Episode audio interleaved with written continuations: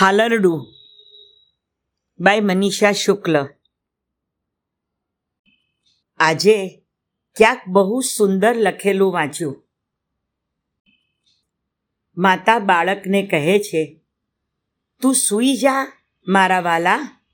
તારા બદલે હાલ હું રડું. અને માતા હાલરડું ગાય છે. તમે મારા દેવના દીધેલ છો. આવ્યા તો અમર થઈને રહો.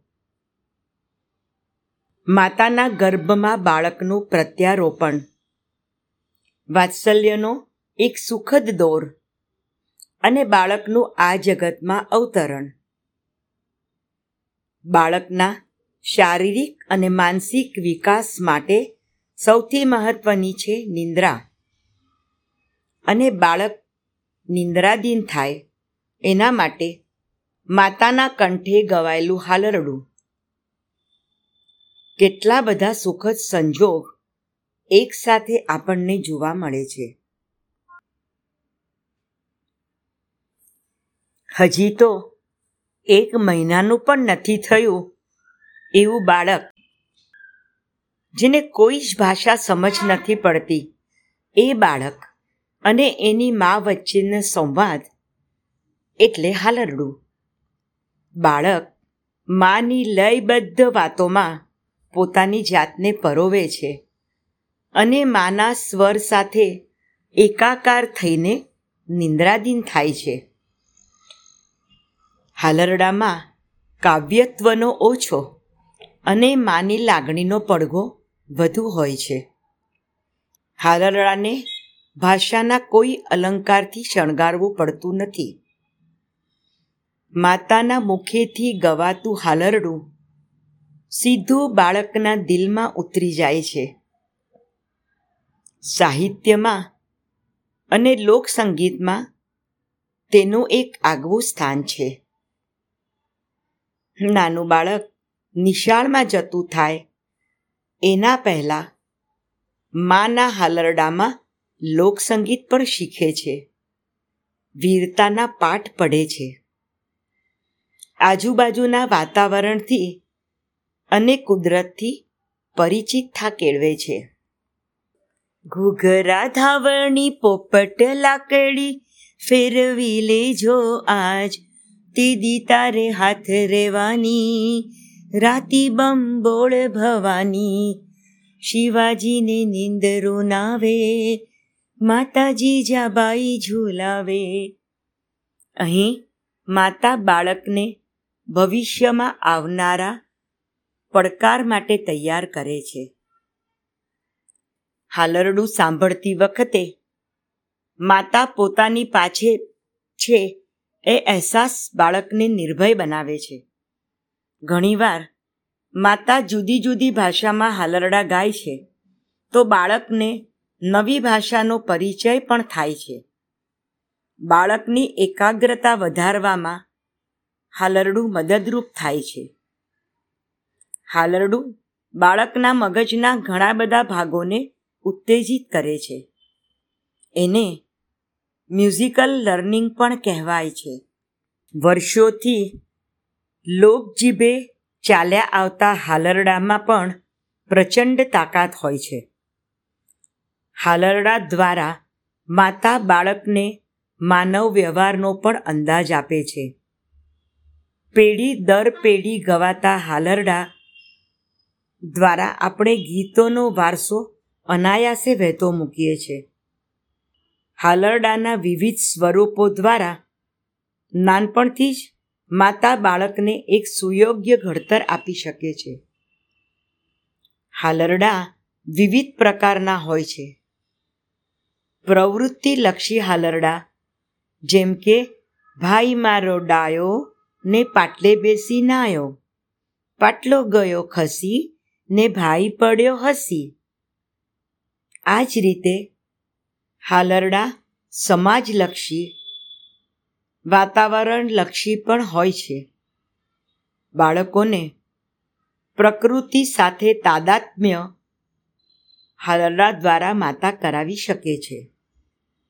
હાલરડામાં લોકકથા, પરિકથા પક્ષીઓનો કિલકિલાટ, વરસાદની રમઝટ પણ હોય છે.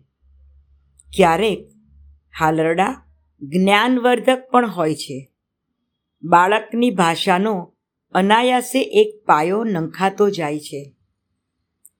સોનાનો ઝૂલો ને રેશમની દોરી, ચંદા મામા દૂર કે? જંપ્યા છે ઝાડ પાન, જંપ્યા પંખીડા હાલરડું દરેક ભાષામાં હોય છે. છતાં પણ હાલરડાની કોઈ ભાષા હોતી નથી. બાળક તો બાળક જ છે. માતાના અવાજમાંનો પ્રેમ, માતાની હૂંફ, આ બધું જ બાળક સુધી કોઈ પણ ભાષામાં પહોંચે છે. તું ચિંતા ન કર દીકરા, શાંતિથી સૂઈ જા. હું છું તારી પાસે. આ એક સંરક્ષણની ભાવના બાળકને નિંદ્રામાં પોઢાવી દે છે.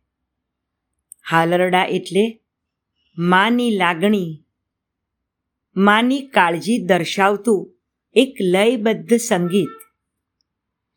ગુજરાતી સાહિત્યમાં અને લોકસંગીતમાં એનું આગવું મહત્ત્વ છે. હાલરડા એટલે મા અને બાળક વચ્ચેનો એક સુરીલો સંવાદ. જે સાંભળતા જ એની મીઠાશ હૈયામાં અંકાઈ જાય.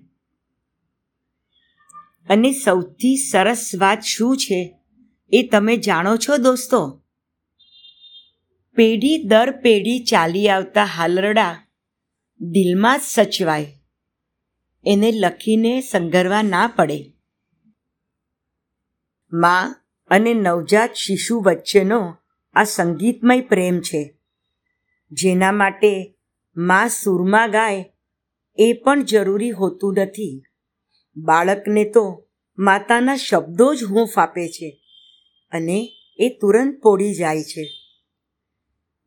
આજની પેઢીમાં ભલે ગુજરાતી હાલરડા ના ગવાતા હોય, ભલે કોઈ બીજી ભાષામાં હાલરડા ગવાતા હોય પણ માતા હંમેશા બને ત્યાં સુધી બાળકને ગાયન ગાતા ગાતા સુવડાવે એ ખૂબ જ જરૂરી છે. માનો ઊંઘતી વખતનો એ સાથ, સાદ અને સહેવાસ બાળક માટે ખૂબ જ આહલાદક છે. કેસેટ કે સીડીમાં કે એલેક્સામાં વાગતું મ્યુઝિક અને માતા દ્વારા અલંકારિક શબ્દો વિનાનું વળી કોકવાર પ્રાસ પણ ન હોય એવું હાલરડું. જો બાળકને પણ ચોઈસ આપવામાં આવે, તો એ મા દ્વારા ગવાયેલું હાલરડું જ પસંદ કરશે. બાળક પણ માના પ્રેમના આભાસ અને માની હૂંફ માટે હંમેશા તરસતું હોય છે. તો આપણે બાળકના આ અધિકારની કદર કરીએ અને એનો સુવાના પહેલાંનો સમય એના માટે સંગીતમય, સુરક્ષાપ્રદ અને યાદગાર બનાવીએ. પારણે પોઢાડું ને બંસરી બજાઉં તો એને નીંદ ન આવે કે ઉલુલુલુ આ. તો વાલી મિત્રો, તમને કેવો લાગ્યો આ મારો હાલરડા વિશેનો લેખ.